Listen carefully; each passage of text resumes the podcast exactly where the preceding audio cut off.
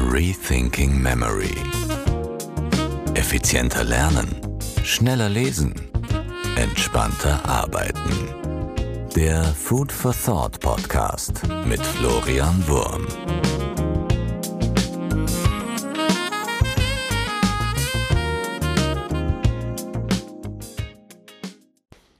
Warum die meisten Menschen durchschnittlich bleiben und was wir tun können, damit uns das nicht passiert. Herzlich willkommen zu einer neuen Episode des Rethinking Memory Schneller Lernen Podcasts.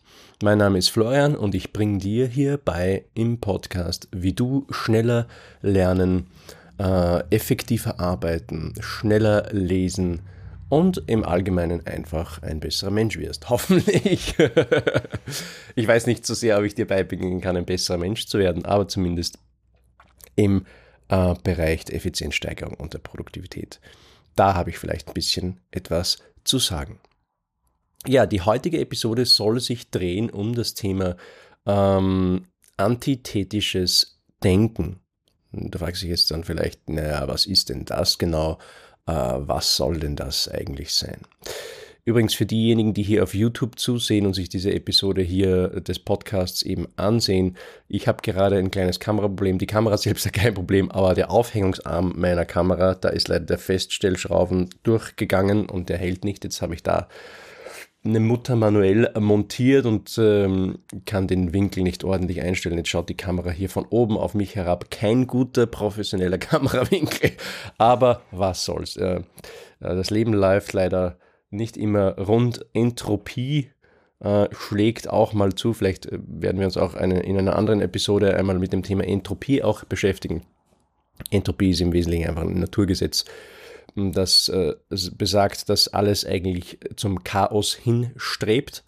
Ähm, das heißt, das Universum endet im Chaos. Äh, mein Schreibtisch ist ein super Beispiel für äh, Entropie, das Gesetz der Entropie. Wenn ich da nicht drüber schaue und ihn ähm, immer wieder ordne, dann endet er automatisch in Unordnung und nicht in Ordnung. das ist eigentlich das Thema, ja. Und genauso ist das auch natürlich mit dem Stellschrauben. Der Stellschrauben hat meine Podcast-Produktion unterbrochen und mit dem muss ich mich jetzt einfach arrangieren. Alles klar, also ähm, antithetisches Denken. Antithetisches Denken. Was ist antithetisches Denken und warum ist es so wichtig? Es gibt, sage ich mal, gewisse Erfolgsprinzipien, die die erfolgreichsten Menschen auf diesem Planeten verwenden, um eben erfolgreich zu sein. Und unter anderem haben wir hier zum Beispiel systemisches Denken, Prinzipiendenken. Das ist ein so ein großes äh, Thema, das zum Beispiel Leute wie Elon Musk oder auch ähm, Bill Gates zum Beispiel äh, verwenden. Und äh, um, um wirklich erfolgreich zu sein. Und äh, ein anderes Prinzip ist eben das antithetische Denken. Was ist jetzt antithetisches Denken? Das klingt alles so sehr wissenschaftlich, sehr hochtrabend. Man kann es eigentlich ganz einfach runterbrechen und es kann auch eigentlich auch jeder anwenden. Da muss man nicht ein Bill Gates sein oder so ein, ein, ein Brain ja, wie, wie Elon Musk, um das auch wirklich in seinem Leben anzuwenden. Also was ist das jetzt kann man es vielleicht kontrastieren? Kann man es in, in einem Gegensatz zu etwas stellen, was wir vielleicht alle machen? Ja, das kann man. Also wenn wir uns jetzt zum Beispiel ähm, referenzbasiertes Denken ansehen. Referenzbasiertes Denken ist eher so die Tendenz, zum Beispiel, ein typisches Beispiel für referenzbasiertes Denken wäre, ähm, ich schaue mir auf Amazon Reviews zu einem Produkt an und mache dann, trifft dann eine Entscheidung aufgrund dessen, was ich dort quasi äh, von anderen gehört habe. Prinzipiell ist keine schlechte Art und Weise zu denken, einfach eine andere Art und Weise zu denken.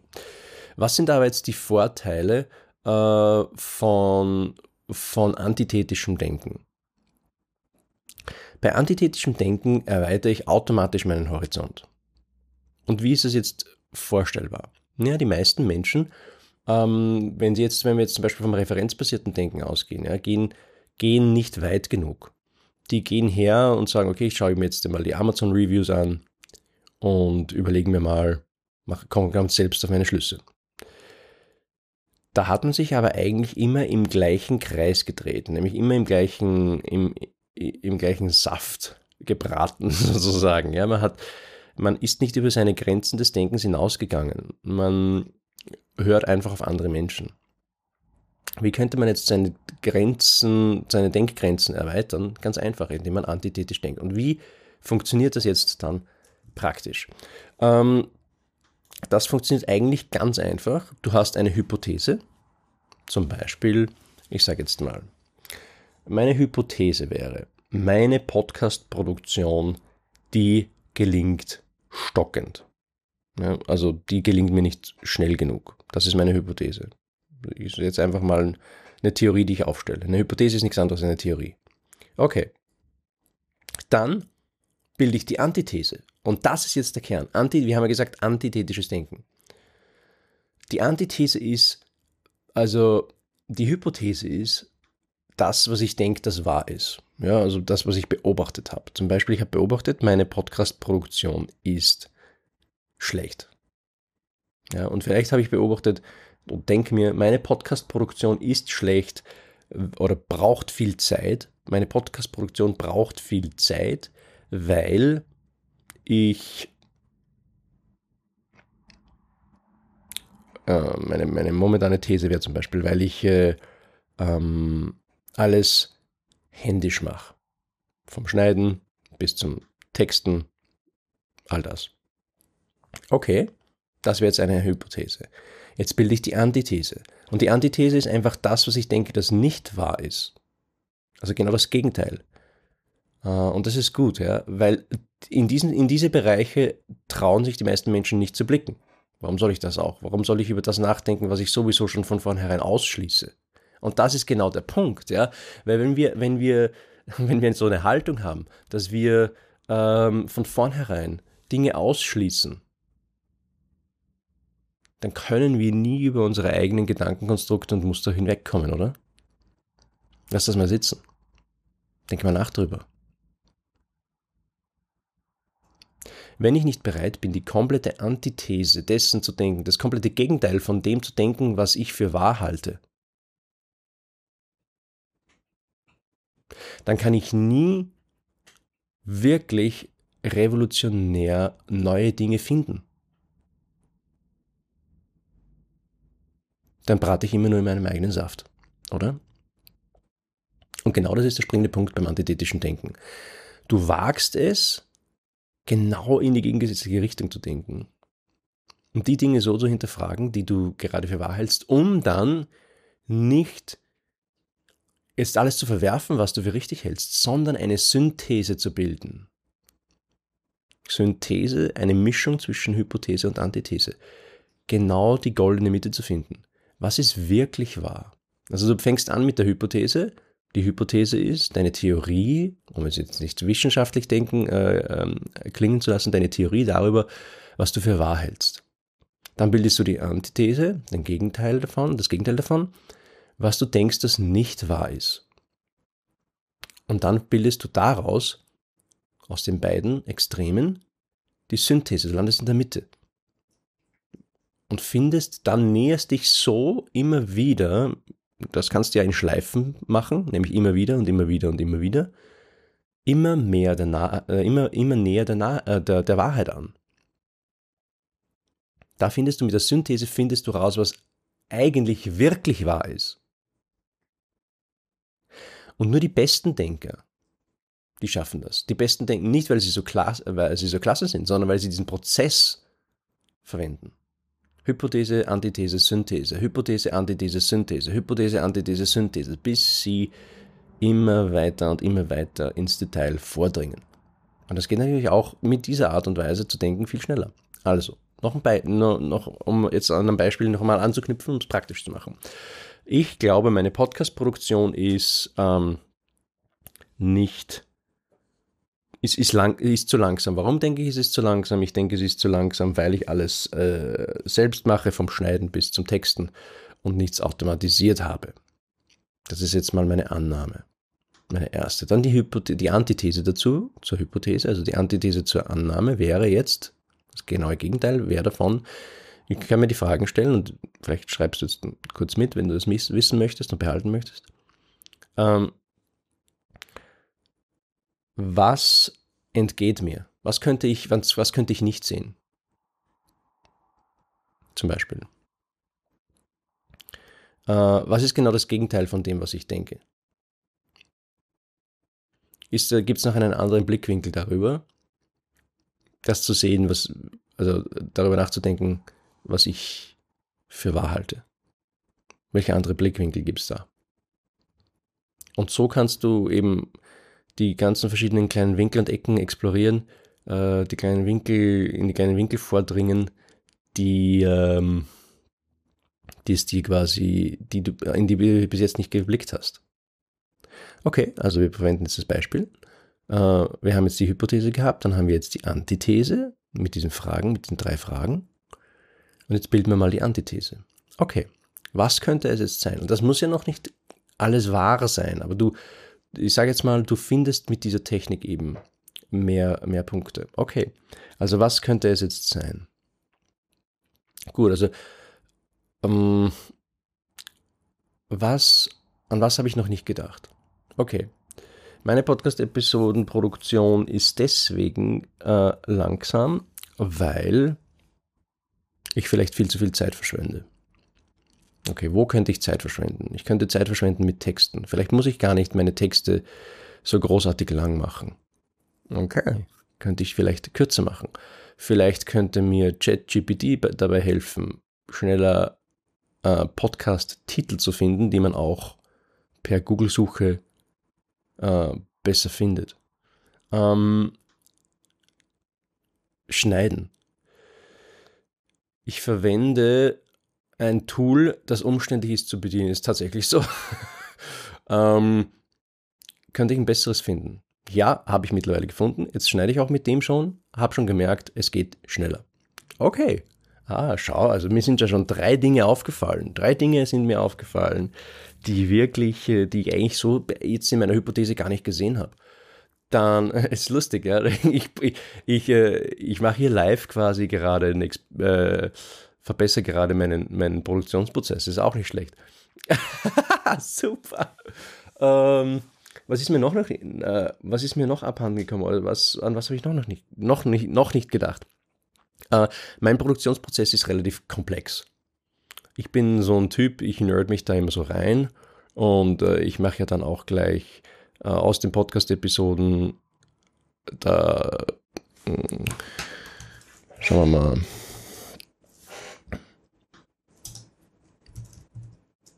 Also die Schritte sind wie folgt. Als erstes, als erstes schreibe ich eine Outline. Dann nehme ich die Podcast-Episode auf, dann suche ich äh, äh, Schlüsselwörter und Titel und, äh, und Beschreibung schreibe ich mit einem Keyword Research Tool, damit ihr dann auch natürlich die Episode findet, sonst findet mich ja niemand. Das ist eigentlich das Wesentlichste am Podcasten. Ja? Also äh, da kann dein Content gar nicht so schlecht sein oder, oder dein Content kann der beste sein. Wenn dich keiner findet, dann ist es total egal. Dann schneide ich, dann lade ich das Ganze in einem Audioalgorithmus hoch, damit auch die Audioqualität wunderbar immer gleich ist und ihr nicht einmal in einer Episode von mir ins Ohr geschrien bekommt und dann wieder nicht. Das machen übrigens die wenigsten. es gibt so viele schlecht produzierte Podcasts da draußen. Das ist eine Katastrophe. Uch. Okay, also, ähm, und dann ist die Podcast-Episode fertig. Dann muss ich ähm, das Ganze auf YouTube laden. Das macht mir mittlerweile der Algorithmus automatisch, aber ich muss die Metadaten dort äh, anpassen, manuell. Dann muss ich das Ganze auf meinen Podcast-Host manuell laden. Das geht nicht automatisch. Dann muss ich dort äh, das Thema taggen, damit das dann auch auf rethinkingmemory.com slash Themen automatisch in, den, in die verschiedenen Thementags sortiert wird ähm, und ihr es dort finden könnt.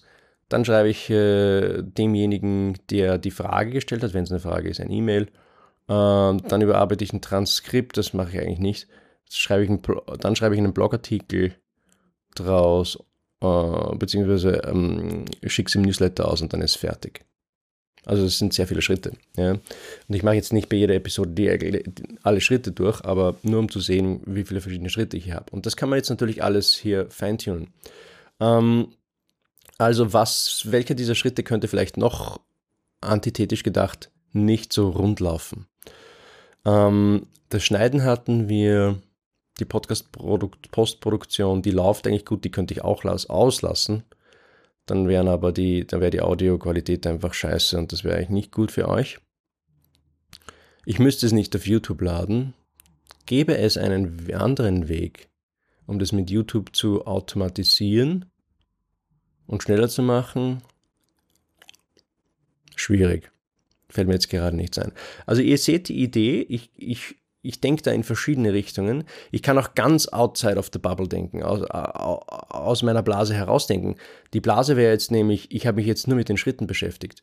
Ich gehe mal einen Schritt noch weiter zurück und frage mich, ist das Podcasten überhaupt noch zeitgemäß? Was könnte dagegen sprechen, dass es überhaupt noch zeitgemäß ist? Vielleicht gibt es mittlerweile schon ganz eine andere Art und Weise, Content zu konsumieren, die viel äh, besser und toller wäre. Was könnte das sein? Welche neuen Social-Media-Plattformen gibt es, die gerade aufstreben, die eine exponentielle Wachstumskurve hinlegen werden in den nächsten Monaten und Jahren? Also in verschiedenste Richtungen hier systemisch zu denken, äh, das bringt mich zur Antithese. Und dann bilde ich eine Synthese draus. Das heißt, jetzt habe ich gehabt, okay, meine Hypothese war, meine Podcast-Produktion ist eben langsam, äh, weil, was habe ich gesagt, weil das Schneiden äh, mühsam ist, glaube ich, habe ich am Anfang gesagt, das, weiß ich gar nicht mehr. ähm, und jetzt bilde ich die Synthese daraus, aus diesen vielen Punkten. Jetzt es, es grenzt sich ein. Und das ist dann meine Arbeitshypothese wieder. Das heißt, mit dieser Arbeitshypothese arbeite ich dann weiter. Ja, also jetzt könnte ich es zum Beispiel wirklich äh, runterbrechen auf, auf kleine Punkte, dass ich sage, okay, meine neueste Theorie ist jetzt, meine Podcast-Produktion ist deswegen langsam, weil, oder braucht zu viel Zeit, weil ich viele zu viele Schritte habe die ich eigentlich viel mehr vereinfachen könnte. Zum Beispiel, ähm, ich muss die Description nicht so lange schreiben, die Podcast-Beschreibung. Ähm, ich werde mir von ChatGPT helfen lassen, bessere Titel mit, äh, Schlüssel, mit brauchbaren Schlüsselwörtern zu finden. Ähm, ja, das wäre jetzt einfach einmal und ich lasse vielleicht den einen oder anderen Schritt, streiche ich komplett raus. Okay, dann habe ich jetzt meinen Podcast-Produktionsprozess verbessert. Und jetzt probiere ich das einfach mal aus ähm, und arbeite das in der Praxis ab. Und wenn ich dann merke, okay, es ist noch immer ein bisschen holprig und nicht so, nicht so rund, dann mache ich nochmal einen, so einen Prozess. Dann fange ich wieder an. Hypothese, jetzt ist meine, normal, meine, meine, meine Synthese ist jetzt meine Arbeitshypothese wieder. Der Kreislauf gewinnt, beginnt wieder von vorne. Okay, jetzt nehme ich diese Hypothese, hinterfrage sie wieder mit, dem, mit antithetischem Denken und bilde wieder eine Synthese und so weiter und so fort. Dieser Kreislauf hört nie auf. Und so bin ich natürlich viel schneller dabei, Lösungen zu finden und äh, effektiver zu arbeiten und nicht nur effektiver zu arbeiten, sondern auch meine Podcast-Produktion am Ende des Tages dann schneller und effizienter zu machen, damit ihr besseren Content genießen könnt und ich auch entlastet bin. Zum Beispiel. Das war's zum Thema antithetischem Denken. Nimm dir vor, antithetisches Denken in deinen Arbeitsalltag oder äh, Prozess einzubauen. Am besten machst du das ganz praktisch, indem du dir ein Post-it hier auf den Bildschirm klebst und einfach hinschreibst, also einen Kreis zeichnest und wo du einfach, äh, einfach, kommt der Österreicher wieder durch, wo du einfach da drauf schreibst auf den Kaswisch, oh Mann, ähm, wo du einfach auf den Zettel schreibst, Hypo-Anti-Synth, also Hypo-Anti-Synthese. Also Hypo auf der linken Seite, Hypothese, äh, Anti auf der rechten Seite und Synthese in der Mitte. Und äh, dann beginn so zu denken. Jeden äh, Arbeitsprozess, jede kleine Frage so zu denken und nicht anders. Und du wirst sehen, wie, was für gewaltige Fortschritte du machen wirst in deinem Arbeitsprozess, in deinem Alltag, in deinen Beziehungen, was auch immer. Alles klar, das war's zum Thema antithetischem Denken. Ich beschäftige mich gerade wieder mit den neuesten Lern- und, äh, und äh, Selbstoptimierungstechniken ja, und äh, möchte euch das hier im Podcast einfach auch mitgeben. Ich hoffe, euch hat die Episode gefallen und wir sehen bzw. hören uns dann in der nächsten. Ciao. Das war Schneller Lernen mit Florian Wurm. Alle Folgen zum Nachhören unter rethinkingmemory.com/themen.